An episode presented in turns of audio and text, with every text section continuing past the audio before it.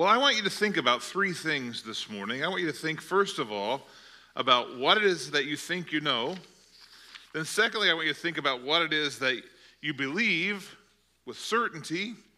And lastly, what is it that you might question? What is it that you might question? These are important to our lesson today on the story of the woman at the well, so called. Uh, this is a story about conversations with Jesus, and these conversations today are pretty important. This is a, a series of conversations that, in this case, impacts not just the person who Jesus has the conversation with, but many others as well.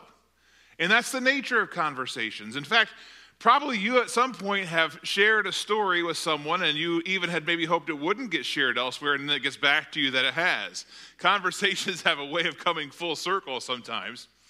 And uh, interestingly enough, this conversation, man, it made a lot of circles. In fact, it has survived through history all the way to us today. Before I start, though, I want to share a couple things. This is often called the story of the woman at the well. And a lot of people, when we talk about this woman at the well story, uh, we come into this with uh, an attitude and a, and a, mindset towards this woman that's rather negative. It, it, focuses a lot on the salacious details, which we really don't get. We really don't have these. People have just speculated about all these marriages she's had and what's going on and what kind of person she is. But what's sad about all of that is at the end of this story, this woman is actually, she's a new woman. She's a very important person in the gospel story.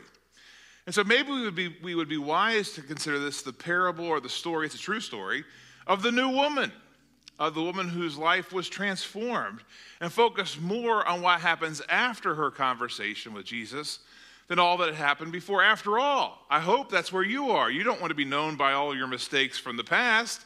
You want to be known by how Jesus is transforming your life today. And so I want us to think about that in this story and think of her perhaps in that way. Now, this story follows in the next chapter right after uh, the events that had transpired in Nicodemus' story last week in John chapter 3. If you didn't get a chance to hear that sermon, I encourage you to go back and listen to it. That's a great conversation with Jesus, That's a very encouraging outcome from the story. This is happening soon after that. And the, the fourth chapter opens with a little bit of background material. It tells us that the Pharisees are, are jealous of Jesus. Uh, it says that Jesus is gaining a lot of followers, and a lot of people are coming and being baptized, and they're following Jesus. And, and the Pharisees are, are quite frankly jealous about that. They're concerned about that.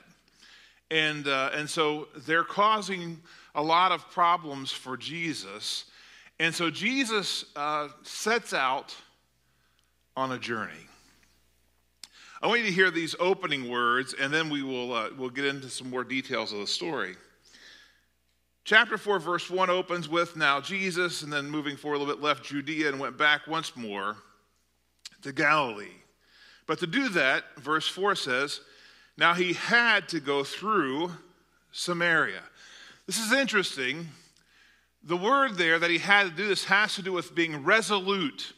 A similar construction shows up later on when Jesus sets out for the cross and tells us that he resolutely set out. Why do I mention that? Because Jesus could have gone around. He didn't have to, when it says he had to do this, it's saying he resolutely chose to do this. It was something he felt he had to do, he needed to do it. Not that geographically he had to do it, because he could have taken the bypass, which most Jews did. There was a way around Samaria, but Jesus chose to go through. This is something Jesus knew he had to do. It was important, it had meaning, it had purpose. I say that because this woman in the story is a woman who most of her life has not felt important, especially to the Jews. Some of you will remember a sermon I did before I went on sabbatical called The Lion and the Donkey Stood Watch. It was a story about the beginnings of the northern kingdom when, when Solomon dies, his son, Rehoboam, tries to be a harsh king. He wants to impose heavy taxes And the people of the 12 tribes of Israel, the, the, they rebel. And 10 of the tribes, under a, a labor leader named Jeroboam, move to the north. They separate and break off to make their own kingdom, so to speak. And the nation of Israel is divided into the north and the south. The northern kingdom, ruled by Jeroboam, uh, could have had God's blessing because there was a lot of things that were happening that weren't good in the southern kingdom, but Jeroboam immediately does some things that are really bad. He sets up golden calves for the people to worship one in the far north and one in Samaria. He makes Samaria his kind of headquarters. Now, God sends the prophet there to condemn him, tell him not to worship this golden calf. All those things happen. That's what that other sermon was about. This is part of the story of why the, the Jewish people who have survived in the southern kingdom have bad feelings towards the north. There's a second thing that happens. The northern kingdom gets taken over by the Babylonians. And when that happens, some are carried away, and other people who left there, who are left there, who are Jewish men and women by birth, descendants of Abraham, they intermarry they intermarry with people who are in the region. And this was something that was forbidden for the Israelites to do. God had said, You can't do that. They were supposed to be a separate people. God wanted to be different from their, their neighbors. And because of that, it creates a problem. It creates a big problem for those that have been faithful in Jerusalem in the southern kingdom. Because when the Assyrians take over the southern kingdom and those Jewish people are exiled, when they come back home, and they begin to rebuild under Ezra and Nehemiah, if they have taken foreign wives, this is one of the harshest things in the Bible, they, they have to leave. They, they break apart families that are, are divided like that. And so they believe these residents of Jerusalem, the Jewish men and women of that time, that they were more noble. They had been more in line with what God wanted. One last thing those northern tribes kind of pass away, except for Samaria. It kind of hangs out there. And um, through all those years, there hadn't been Levites or there hadn't been priests. But in the southern kingdom, that had continued to happen. They'd continued to follow God's rules and laws. And so this plays into the story, and it allows a kind of prejudice to develop, a kind of animosity to develop. Some horrible terms get thrown out towards the Samaritans by the Jewish people. And this woman has grown up in a world where she is always looked at as second class. Here's the sad part of that she has zero choice for where she was born. She just was born geographically in the wrong place. Last week we said that that in the story of Nicodemus, he'd won the lottery. He was a part of the seed of Abraham. He was born in the right place, the right time. This woman, not so. She's born in Samaria. In her whole life, all that she has heard from her Jewish neighbors to the south is, You're a half breed. That's an ugly word, I'm sorry, but that's what they would have said about her. You're not pure. You're not good enough. I don't want to be around you. There was a kind of racism and a kind of prejudice that was, it was horrible. And she grew up with that. And it causes her to hate her neighbors because she recognizes and she harkens back to the fact that, you know what, I'm still part of the, the lineage of Abraham. I'm still a part of that. So why are you treating me so horribly? I can't control what my ancestors did. This is the woman in our story.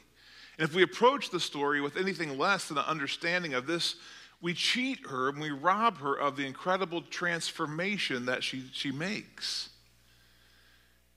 So when she comes to this moment, it says, Jesus said he had to go through Samaria because Jesus has always been about the work of redemption. And Jesus, although he understands the whole cultural thing and he understands the immorality that's happened, he also knows that he is on a mission to seek and to save that which is lost, and he is on a mission of redemption. So these opening words are important. When he says he had to go there, it's for a purpose. this was one of the tasks that Jesus is about. Something important, something big is about to happen, in this storyline. Now, this is the thing I want you to gather as we go into this story. There are many, many times that we have no clue God has something big planned for us. The players in this story at the beginning have no idea we're going to still be talking about them almost 2,000 years later. But Jesus knows these people are important. He knows that you're important.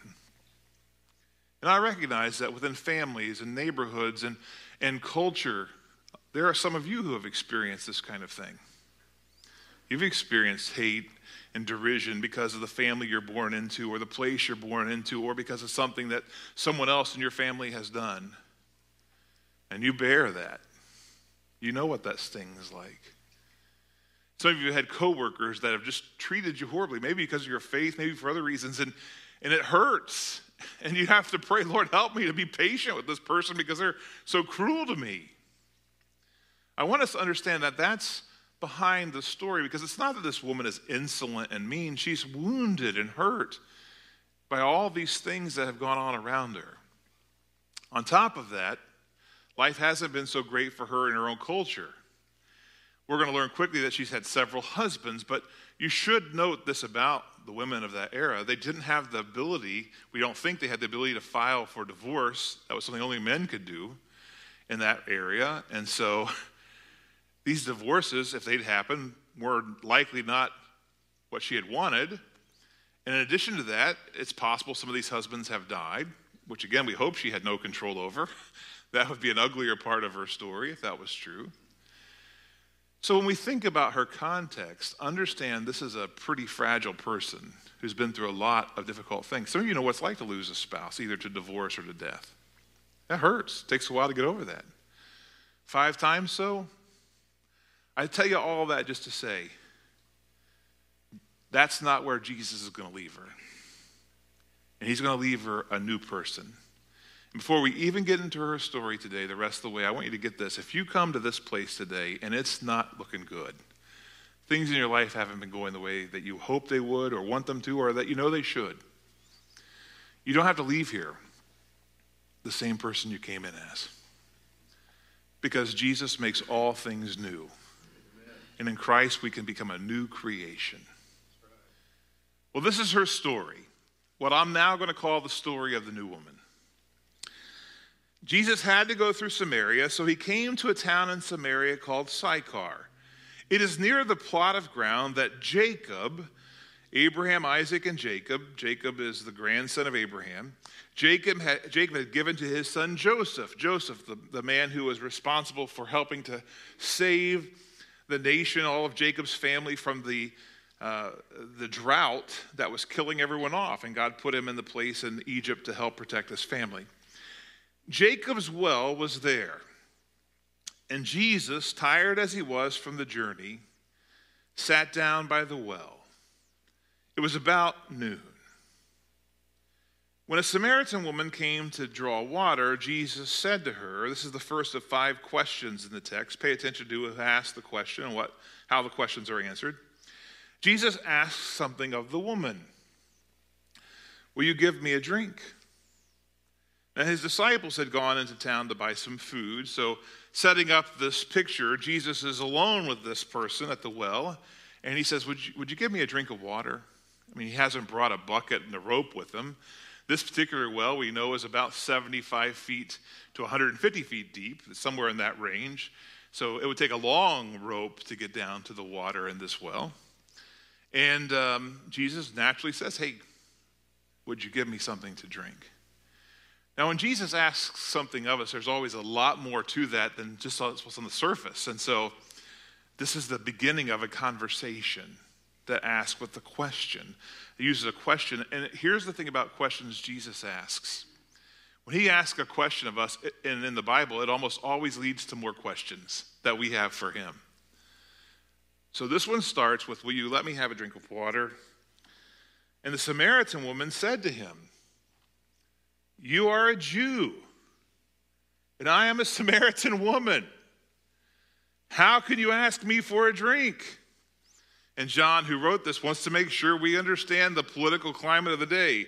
Jews do not associate with Samaritans. Doesn't happen. She's like, What are you thinking?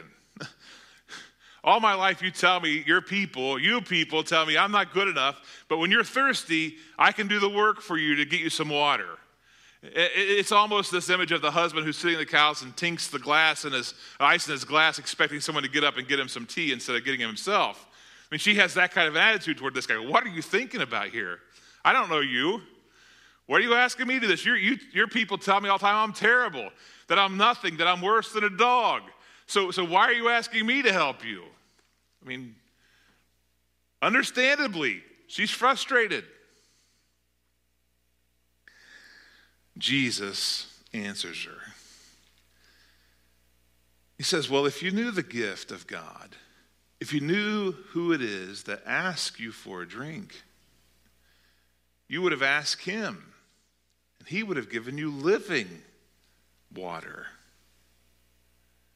I said for you to think about what is it you think you know?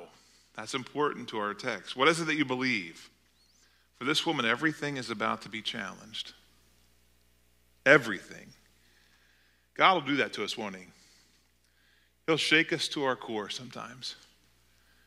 He will do that not to harm us or to hurt us, but to help us see what is true and what is right. In this case, this woman has some honest questions, and Jesus begins to give her some perplexing responses. The woman answers Jesus now with the word sir. It's not a sign of ultimate respect like prophet or rabbi, which we'll come to later, but it's a sign of respect enough to say, okay, let's have a conversation not as enemies. It's a sign that she's softening towards Jesus. Sir, the woman said, you have nothing to draw with. The well is deep. So, where can you get this living water? Are you greater than our father Jacob, who gave us the well and drank from it himself, as did also his sons and his livestock? Why does she say that? It's an interesting place to go because I told you she understands, has this chip on her shoulder kind of that she's gotten for good reason, that she's just not good enough. And so she believes something. And she's stating it to Jesus now. I am a descendant of Abraham. I am a descendant of Isaac and of Jacob and of Joseph. I am one of God's chosen people.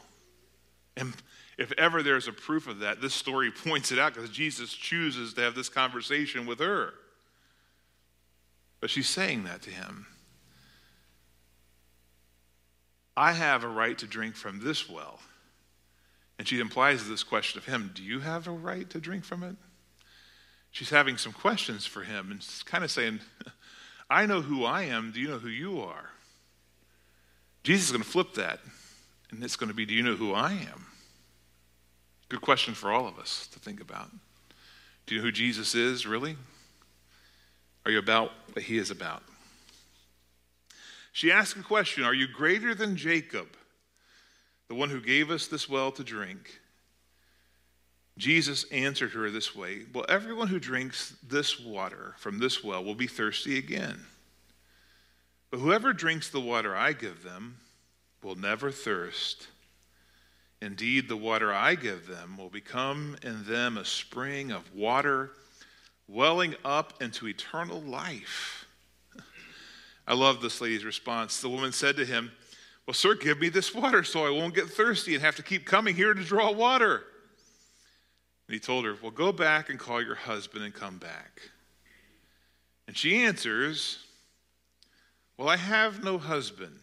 This is, a, this is one of those times where it's not a lie, it's true, but it's not necessarily the whole truth either because it's clear that she has another person in her life that means a lot to her that that they're probably sharing a house together. So, so she's not being completely honest. She's being evasive, yet Jesus, we're going to see, incredibly praises her for her honesty. It's an interesting thing Jesus does because what Jesus says to her in response is, Well, you are right when you say you have no husband. And now comes the big reveal.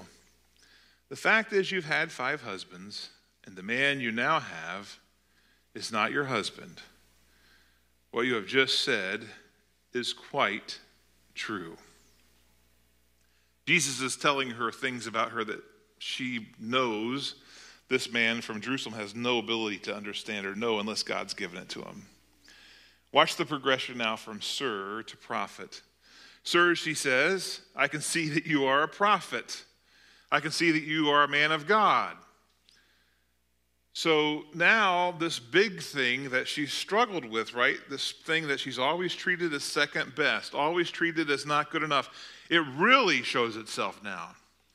It implies that she has wrestled with this before God. It implies that in her prayers, at some point, she said, God, why is it like this? This isn't fair. This isn't right. This isn't just. Why do you allow this to keep happening? Some of us have been there.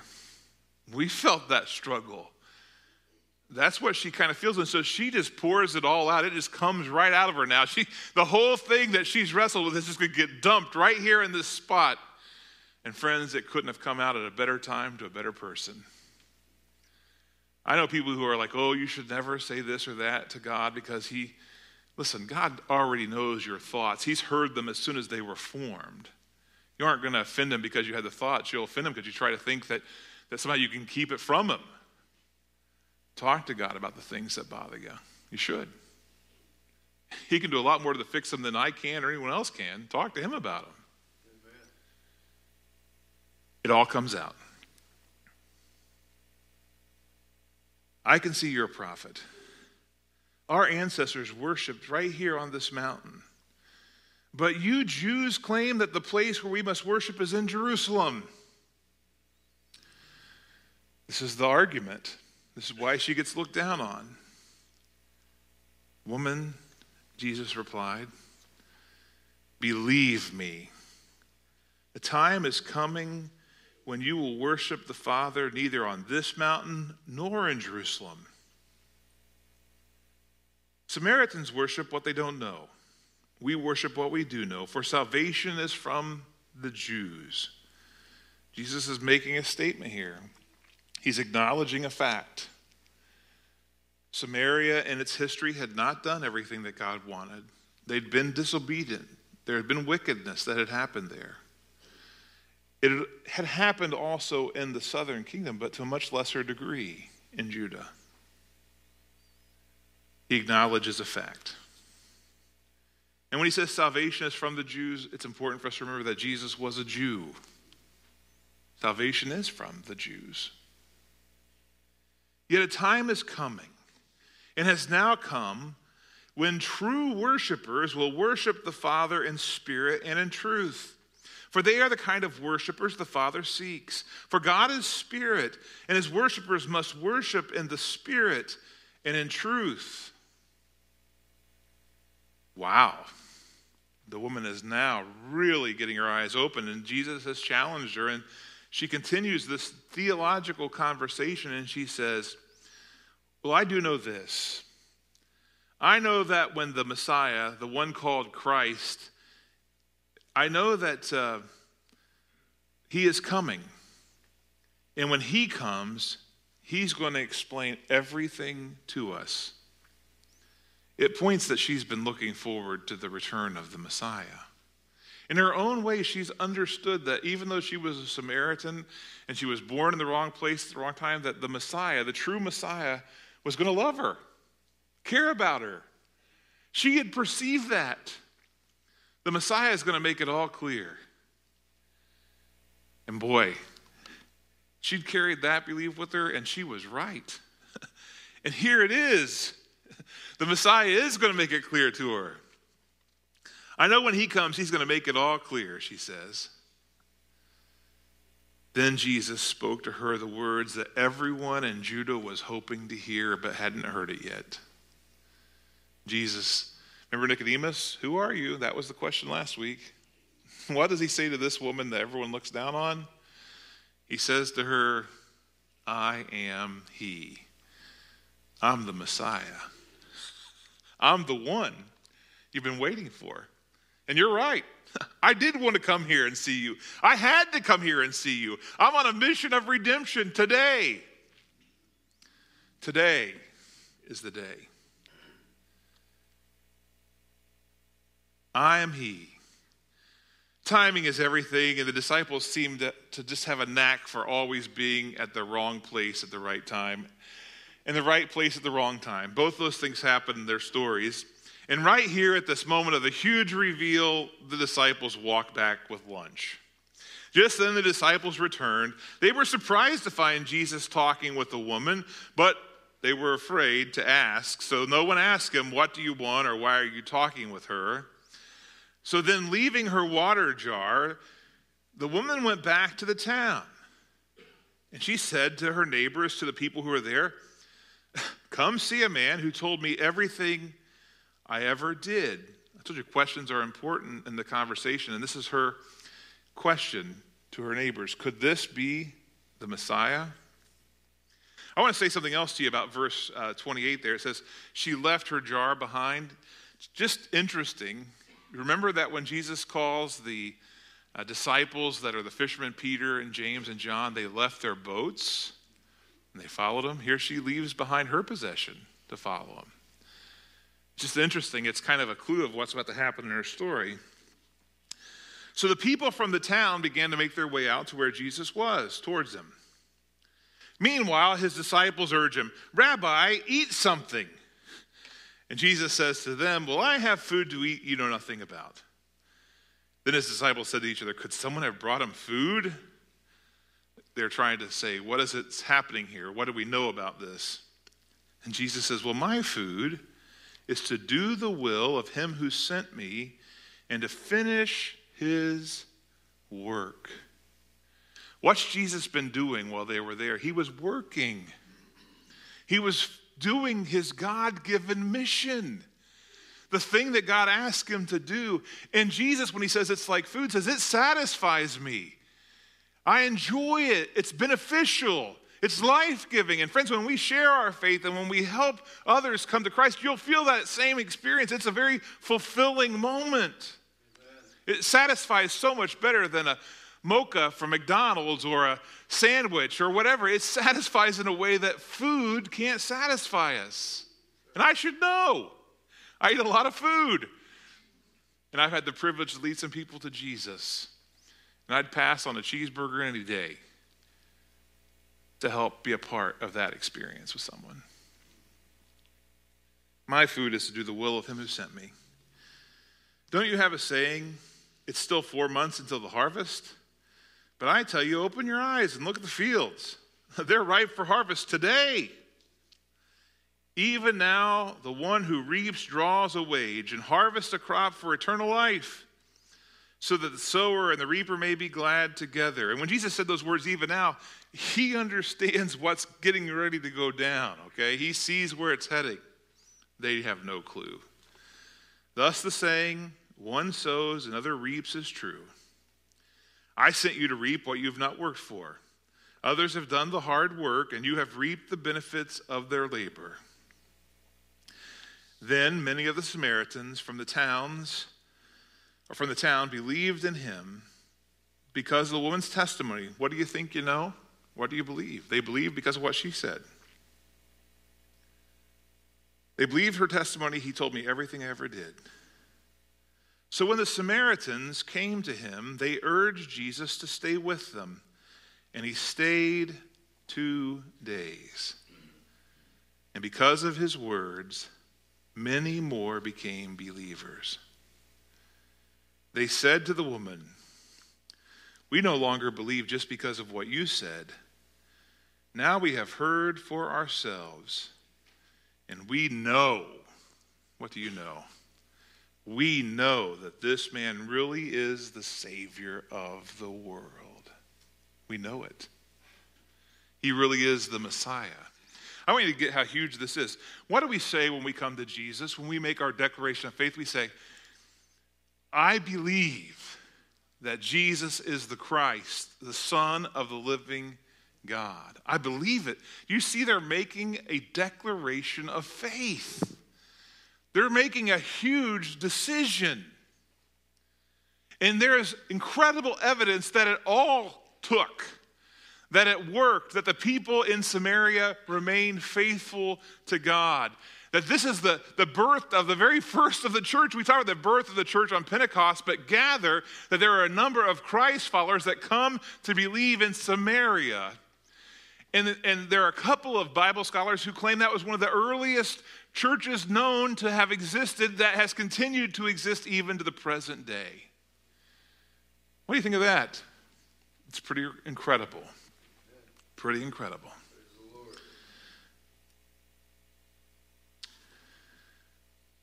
I like something that a, a, a, pastor, Derek White, said about this story. He said, You must understand that this is the story of a woman who many saw as a nobody, who told everybody about somebody who can save anybody. And he did. He overcame racism and prejudice bias. He overcame a sketchy past. He overcame generations of hatred.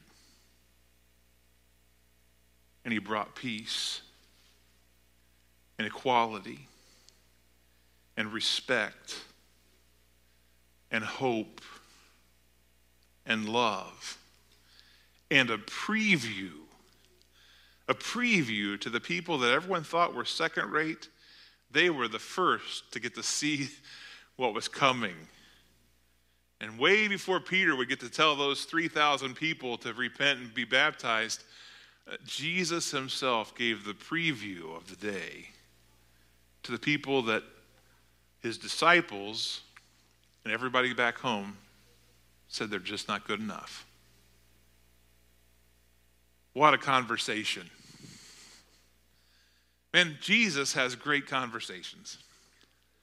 I've been challenging you, and you heard it in the prayers this morning. We, we need to be having conversation. We need to be in conversation with Jesus. I hope you're praying. Hope you're reading your Bible. I hope you're listening. And I, and I hope that you are mindful of this.